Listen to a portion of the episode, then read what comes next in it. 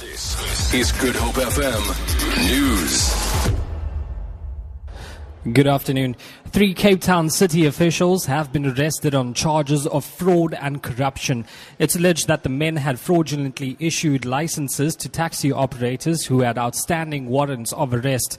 Berenice Moss reports. The city says the seven clerks were involved in the fraudulent issuing of licenses. Three have since resigned.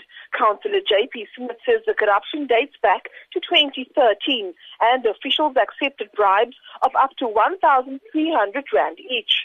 The men aged between 25 and 35 years old face 118 charges.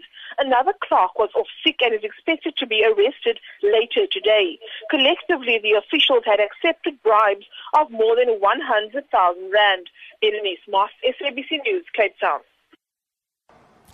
Family members of, of Mfezeko Mavundla, the 23 year old man who was shot and killed earlier today in Nyanga on the Cape Flats, say they want answers. Mavundla's cousin, Tandeka Siobi, says the, families, the family feels that they have been left in the dark after they were unable to get information from the police.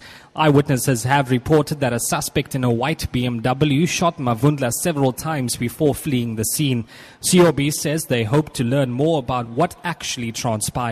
I don't know what took place because we're still hoping for explanation as a family member. So we're just told that he was shot and lying some of the street. So we came to look as we found him lying there in the shack of blood.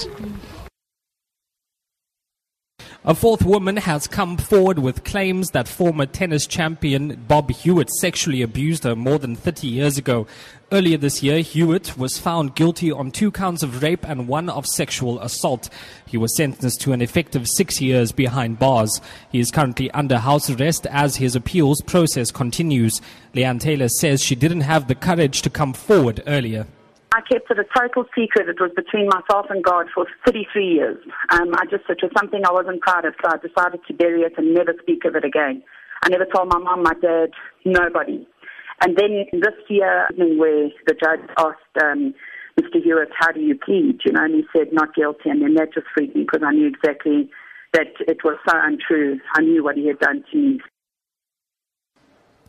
Greek Prime Minister Alexis Tsipras has confirmed he's going ahead with stringent austerity measures in return for a third international bailout.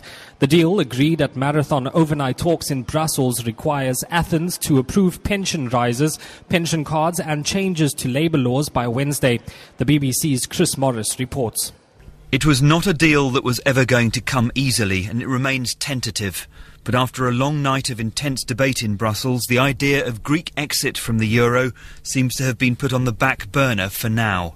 There is agreement to negotiate a third bailout for Greece to protect it from bankruptcy, as long as the government implements a wide-ranging programme of budget cuts and economic reforms. Prime Minister Alexis Tsipras said his team had fought hard, but had had to take difficult decisions. And on the currencies market, the rand is trading at 12 rand 48 to the dollar, 19 rand 40 to pound sterling, and 13 rand 78 to the to the euro. Gold is trading at 1,153 dollars, and the price of Brent crude oil is at 57 dollars 68 cents a barrel. For Good FM News, I'm Ajik Peterson.